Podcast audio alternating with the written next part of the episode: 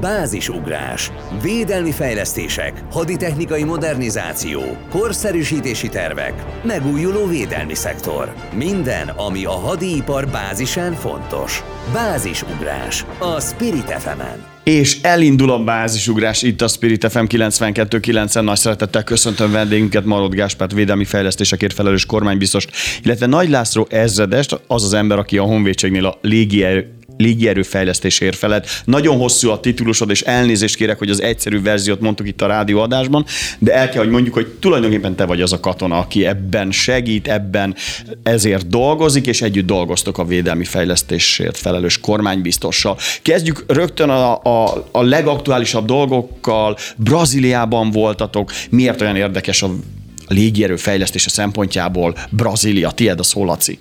Köszönöm szépen a bemutatást, köszönöm szépen a lehetőséget, hogy itt lehetek és megoszthatunk a, a hallgatósággal számunkra fontos információkat. Igen, a kérdésedre válaszolva, az elmúlt hetekben kint jártunk Brazíliában, hiszen közel egy évvel ezelőtt a Magyar Honvédség parancsnoksága egy olyan szerződést írt alá az Embraer Defense Security gyártóval, amelynek eredményeként 2024-ben kettő darab katonai szállító repülőgép megérkezésére kerülhet sor. A szerződés természetesen tartalmazza mindazokat a részleteket, amelynek a eredményeként egy számunkra a hadműveleti követelmények alapján megfogalmazott légijármű fog megérkezni, és ennek a nyomon követése zajlik napról napra, hétről hétre, és ennek keretében negyed évente szakértői egyeztetésekre kerül sor, és ez a szakértői egyeztetés történt meg Brazíliában, amelynek a fontos mozzanata volt, hogy a első légjármű gyártása megkezdődött. A KC-390-es, a pontos típus. Igen. E, ez egy több funkciós szállítógép, kifejezetten katonai célokra, katonai feladatok végrehajtására kifejlesztett légijármű. Marok bólogat, ez egy nagyon jó típus. Beszélgettem az elmúlt hetekben pilótákkal, és azt mondták, hogy ez az egyik legjobb típus, amit lehetett a piacon. Sokáig keresgéltetek, amíg ez meg, meg lett, hogy nekünk 2024-től ezek kellenek? Nem, nem keresgéltünk sokáig, és itt talán egy műhelytitkot érdemes elmondani. Amikor elindítottuk a Magyar Haderőfejlesztési Programot, és ugye mindenki emlékszik, hogy az elején vettünk Airbus katonai csapatszállító gépeket, és akkor kaptuk a legorombítást a közvéleménytől, meg a politikai szintől, hogy fogalmunk sincs, hogy ezek nem katonai gépek, ezek az Airbus gépek. Akkor már, már célkeresztben volt ez a KC-390-es, tehát nagyon sok indok szólt mellette. Itt most egyet hagy mondjak el, üzemeltetési szempontból a képességeihez képest az üzemeltetési költségeit nézve messze a legmodernebb és legköltséghatékonyabb megoldás jelen pillanatban ez a, a gép. A funkcióit tekintve, hogy egyébként milyen extra funkciókra képes, azt majd ezredes úr elmondja szerintem a továbbiakban. Nagyon modern, amikor a pilótákkal beszéltem, voltunk forgatni Szolnokon is, meg Kecskeméten is, azt mondták, hogy, hogy az egy nagyon különleges dolog, hogy több funkciós. Tehát, hogy amíg az A319-esben tulajdonképpen emberek szállhatnak be, és akkor eldöntjük, hogy 50 ember vagy 200 ember, na ez viszont egészen más. Ez a KC-390-es, ez egy Embraer szállító repülőgép, jól mondom, és ugye most épp a szerelőpadon van, ugye, most hát most rakják össze, ugye itt. Ez most két kérdés volt egyben. E, igen, megerősítem, ahogy említettem is, az első légijármű összeszerelése a elmúlt hónapokban megkezdődött, és tervek szerint 2024 első fél év végére az első légijármű meg fog érkezni Magyarországra. Több funkciós feladatkör. Igen, ahogy említettük, kifejezetten katonai célokra kifejlesztett légijárműről van szó, amely természetesen magában foglalja, hogy a hátsó tehertér ajtó lenyitható. Mi katonák úgy fogalmazunk, hogy egy rámpás változat, amely... Hát filmekben lehet látni, hogy be, beparkol valami a repülőgép hátuljába, igen, ugye? Igen, amely lehetővé teszi, hogy viszonylag rövid időn belül konfigurációváltásokat tudunk végrehajtani, valamint a, a teher és a személyi állomány kibeszállítása viszonylag rövid időn belül megtörténhet. Mit jelent az, hogy több funkcióst kerestünk, kerestetek a kormány biztos kérdezem, miért volt ez olyan fontos? Mert nem engedhetjük meg magunknak azt, hogy a különböző funkciókra rendkívül drága flottákat tartsunk fönt, ezért uh-huh. kerestünk egy olyan megoldást, ami önmagában is képes több funkciót ellátni, és ahogy említettem, költséghatékony verzió. Ugye itt a, nem csak a teherszállítás, azért ez deszantolástól kezdve légi kimenekítéstől sen át sok minden feladatra alkalmas, csak hogy egyet említsünk, ugye az elmúlt hónapokban a, a sok képet lehetett látni a kabuli reptéről egy kimenekítési akcióban. Ez a gép alkalmas arra, hogy leszálljon a betonpályán kívül is amire azért nem mindegyik társa vagy a nagyobb társa alkalmas ebben a, a, a funkcióban. Ez mit jelent? Ez a füvön is leszáll? Gyakorlatilag a, a légijármű olyan futómű szerkezettel került ellátásra, amely részben előkészített akár füves leszálló területet történő föl is leszállást tesz lehetővé.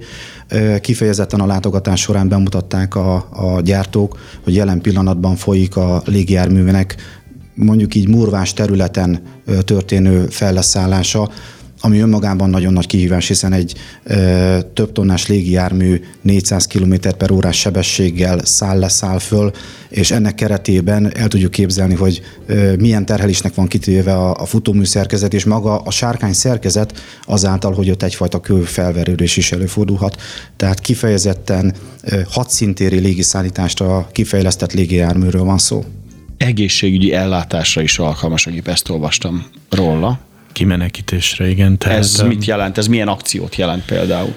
Ez, amivel egyébként az elmúlt két évben is többször szembe kellett néznünk, itt a Covid alatt is kellett úgy hazahoznunk a bajtársainkat, akik speciális egészségügyi ellátást igényeltek, de a hadszintéről, hogyha nem ritkán úgy kell valakit hazahozni, mint hogyha egy intenzív osztályon szállítanánk, akkor ez a repülőgép alkalmas lesz arra a felszerelését tekintve, hogy kvázi egy, egy mini intenzív osztály, egy mini műtő nagyon gyors beszerelésével a, a, az életfunkció biztosításával haza lehet hozni légi úton rajta bárkit nem akarom elbagatelizálni, de Laci nagyon bólogatott, akkor ez katonai szempontból is nagyon fontos ez a dolog, hogy van egy ilyen repülő, Ö... vagy van egy ilyen funkciója a repülőnek, vagy van ilyen képessége a repülőnek. Természetesen kiemelten fontos. Igen.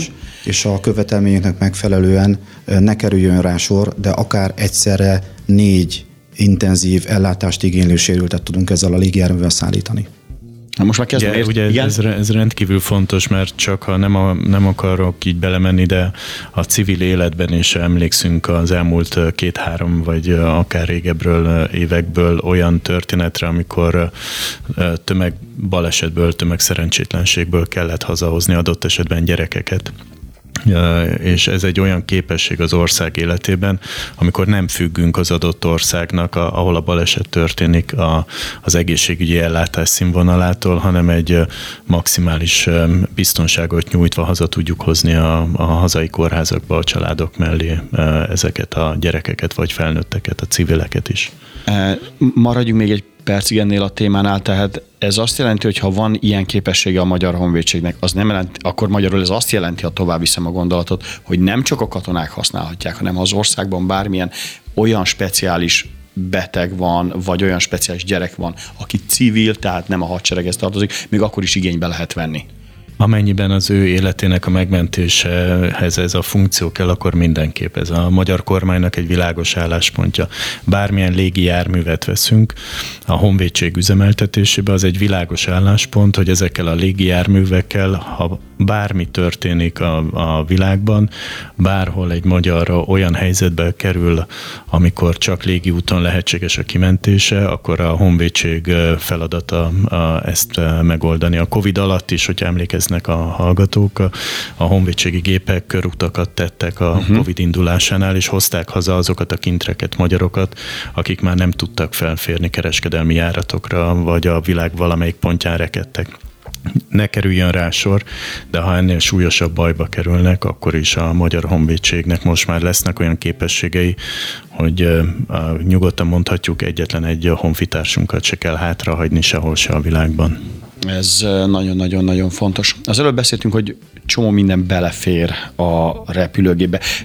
Tudsz, ezredes urat kérdezem, tudsz számokat mondani, hány katona, ugye komplet felszereléssel, vagy hány jármű, hány gidrán fér bele, ha már ugye nem beszéltünk erről, most mutatok itt mellettünk van egy kép a bázisugrásnak a logója, hogyha valaki megnézi a Spirit FM oldalán. Tehát, hogy, hogy tudunk ebből számokat mondani, vagy össze lehet tenni, vagy hány tonna fér bele? Igen, természetesen maga a légijármű alapvetően több mint 20 tonna hasznos teherszállítására uh-huh. alkalmas. Ha egy picit belemegyünk a részletekbe és a számokba, alapvetően 8 személy, 80 fő szállítására alkalmas, ha felszerelt, felszereléssel együtt veszük figyelembe, hogy hány fő tud szállítani, akkor 64 teljes felszereléssel ellátott katona szállítására alkalmas. A 20 tonna ösztömeg, 20 tonna fölötti ösztömeg hasznos teher szállítása tekintetében akár kettő darab 20 lábas konténer elhelyezhető a légijárműben, 6 vagy 7 darab légipalettán elhelyezett teherszállítására alkalmas. Ezeket a palettákat adott esetben légi kijutatással el tudjuk jutatni a, a célterületre, éjjel rossz látási viszonyok között. Lehetőségünk van arra, hogy harcjárműveket helyezzünk el a, a légijárműnek a fedélzetén. Ha a Gidrán, ahogy említetted a, a Gidránt, ha a Gidrán méretéből és ösztömegéből adódóan nem is szállítható ezzel a légijárművel, de nagyon sok olyan harcjármű van, kisebb harcjármű, mondjuk egy Hemvi kategória, amely akár három darab egy, egy, egy időben történő szállítására alkalmas.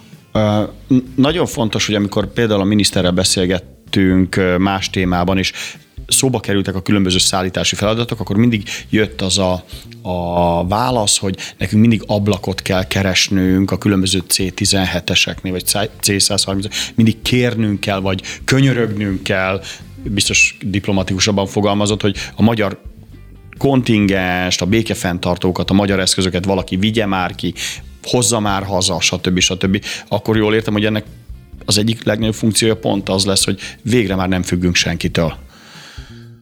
Bizonyos szempontból nem, bizonyos szempontból meg van egy olyan része a katonaság életének, ami kevésbé ismert a hallgatók előtt. Ugye most jöttem haza Berlinből a berlini biztonságpolitikai konferenciáról, ahol pont az európai államoknak az együttműködése és a katonai együttműködésnek a keretei egy hiteles európai katonai képesség megteremtése volt a cél, és ott ennek a keretén belül már működik Németországgal a, a, egy keret nemzeti programban egy együttműködésünk, ahol ennél nagyobb kategóriájú szállító járművekre adott a Magyar Honvédség hajózó állományt ezeknek a, a, a katonáinknak a kiképzése zajlik Németországban, tehát van hozzáférésünk olyan nagyobb kapacitású szállítógépekhez, és nem csak a pápai bázison lévő, ami egy NATO együttműködésbe, egy több nemzeti együttműködésbe valósul meg, de most már a német légierőnél lévő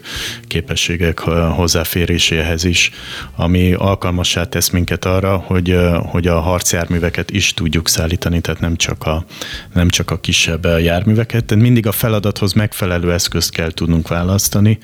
Valóban, ahogy a miniszter úr mondta, a pápán ott ablakok vannak, de azért mégiscsak mi, a, mi adjuk a, a pápai bázisnak a gazdái mi vagyunk, tehát mi rakjuk össze a, a az ott található légijárműveknek a programját, tehát ebből a szempontból azt gondolom, hogy a Magyar Honvédség most már nagyon erős kapacitásokkal rendelkezik a légiszállítás tekintetében. Nem a fő témánk, de azért a berlini konferenciáról hagy kérjek kettő mondatot. Mi, mi volt most a legfőbb üzenet? Lehet erről beszélni egy picit? Annyira aktuális, ha már ott volt a kormány biztos Magyarország. Rendkívül aktuális. A nagyon nagy kérdés az volt, hogy, hogy hogyan tud Európa fair és egyenrangú partnere lenni a NATO-ban az Egyesült Államoknak. A és nagyon erős amerikai túlsúlyra gondolsz? Igen, ez gyakorlatilag kimondásra került, hogy az amerikai túlsúly, az elmúlt időszakban létrejött amerikai túlsúly miatt megbomlott a, a közös stratégiai irányításnak biztonságnak a rendszere. És a, a nagy kérdés Európa számára, hogy fel tud-e nőni, tud-e teremteni egy olyan hiteles katonai képességet, hogy egyenrangú partner legyen a, a NATO-ban az amerikai Egyesült Államokkal, mind a terhek viselésében, és mind az irányítási funkciók tekintetében. És ugye mi nagyon pici ország vagyunk, de itt ilyenkor ugye a kulcs mindig a, az angolok, a franciák és a németek. Hát ott van a nagy hadsereg, ott van a sok pénz. Nem, tehát oké, okay, hogy mindenkinek ugyanannyi a szavazati joga, de hát mégiscsak egy picit nagyobb erővel, meg nagyobb büdzsével gazdálkodnak. És még legalább van három-négy nemzet, akit, hogyha kihagynék ebből a felsorolásból, akkor, akkor villódzó szemekkel tekintene. Jó, de általában ezt a hármat szokták mondani, hogy ők, ők, a, ők hát az, az olaszok, spanyolok, olasz, spanyolok. hollandok, az, sok mindenki ott van azért ebben a fajsúlyosan, de ez tény, hogy, hogy ez a kérdés Afganisztán után nem halogatható tovább, és az európai katona biztonságpolitikai val foglalkozó politikai vezetők és az ezzel foglalkozó katonai vezetők is egyszerre ezt kimondták, hogy a, a sajnos a kellemetlen kérdéseket az asztalra kell tenni. Jó volt, hogy ott voltál? Hasznos volt? rendkívül hasznos volt. Sikerült olyan kapcsolatokat építeni, ami hosszú távon akár a magyar... Kicsit még egy, még egy kicsit menjünk bele a, a, a, a titkokba. Lehet valamit elárulni még ezzel kapcsolatban? Nem, nem a kapcsolatépítésről szól, hisz, hiszen mi ott kollégák vagyunk, tehát ismerjük egymást. Uh-huh. Én, a, én a, norvég, holland, spanyol, német és francia fegyverzeti igazgató kollégákkal ültem együtt. Mi együtt dolgozunk évek óta nem ez volt a, a kérdés, hanem az, az volt a kérdés, hogy az Európai Uniónak a politikájára tudunk-e hatást gyakorolni. Mert az Európai Unió politikája és az Európai Unió védelem politikája jelen pillanatban nem koherens egymással. Uh-huh. Hú, ez, ez, ezt a beszélgetést valahol még folytatjuk, mert ez, ez, ez nagyon messze vesz. Menjünk vissza egy kicsit a, a fejlesztésre, a légielő fejlesztésre ezredes úr légi utántöltő képessége is van ennek a repülőnek. Visszatérünk a KC-309-es, ugye az Embraerek, ami 2024-ben eh, érkeznek, mit is jelent pontosan a légi utántöltés? Ez azt jelenti, hogy egyébként el tudnak repülni ottani felszállással Magyarországig? Kecs- Kecskeméten lesznek? Igen, a... Kecskeméten lesznek? Oké. Okay. Fogalmazunk így, hogy a, az anyarepülőtere ezeknek a légielműveknek eh, Kecskemét lesz Kérdésedre válaszolva természetesen a légijárművek tengeren túli légiszállítási feladatot is végre tudnak hajtani, és igen, a, a régióban nyugodtan kijelenthetjük, hogy egyedülállóként Magyarországnak lesz egy olyan képessége, amely lehetővé teszi légijárművek légiutántöltését. És ebből szeretném kiemelni, hogy természetesen jöhet a hallgatók részéről a kérdés, mi a helyzet a grippenek légutántöltésével. Hát képesek egy... utántöltésre a grippenek, ugye? Igen, és teljesen természetes és magától értetődő, hogy a KC-390-es légijárművek alkalmasak lesznek a Grippenek légi utántöltésére, és így válik ö, kerekegészé ez a történet és ez a képesség, hiszen azon túl, hogy a, akár szövetségesi rendszerben egyfajta felajánlásként ezzel a képességgel ö, akár mondhatjuk így, hogy előnyöket, elismerést szerezhetünk a Magyar Honvédség számára. Mégis a legfontosabb, hogy a, a, a képesség tekintetében a, a grippenek légután töltése az egyik kiemelt, és ami, amit még szeretnék megosztani a hallgatósággal, Igen? ezek a légijárművek nem csak leadni tudnak üzemanyagot, hanem képesek üzemanyagot felvenni. Ez, ez azért fontos, mert ennek a, ezeknek a légijárműveknek... Ö, bocsánat, mm, ez hogy is van? Tehát amikor fel vannak tankolva az Embraerek, akkor ugye... Ez, ez úgy, hogy nem csak légi utántöltésre alkalmas, hanem utántölthető is. Tehát ő maga is utántölthető. Ő maga is utántölthető, és emellett még utántölthet is.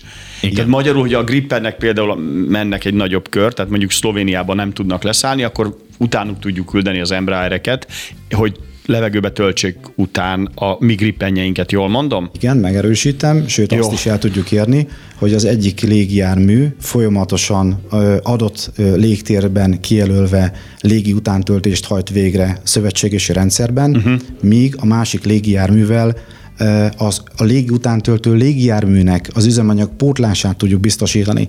Ez azt jelenti, hogy folyamatosan egy légijármű a levegőben van, és folyamatosan el tudja látni a vadászrepülőgépek vagy helikopterek légi utántöltését, míg a másik légijárművel adott távolságról tudjuk biztosítani a folyamatos üzemanyag utánpótlást. Magyarul tulajdonképpen tudunk olyat csinálni, hogy a grippenek 24 órán keresztül nem szállnak le bár a pilóta nem maradhat annyi ideig a levegőbe, de, de elméletileg akkor ezt is meg lehet vele valósítani. Igen, és természetesen a légijárművek cseréjével egy folyamatos készelétet lehet elérni a, a légtérben kitölti utána az Embraereket. Mert ugye most azt mondja, hogy az, az olyan képessége is van, hogy ezeket is lehet utántölteni. Na de az hogyan? Gyakorlatilag, gyakorlatilag az egyik ember a másik ember ja, ja, értem. tudja után tölteni. E, ezáltal tudjuk azt elérni, hogy egy légijármű folyamatosan egy adott légtérben biztosítja okay. a, a vadászrepülőgépeknek a légiutántöltését, míg a másik emberrel utánszállítással folyamatosan töltjük a tankert. A tanker tölti a tankert. Ó, világos, oké. Okay.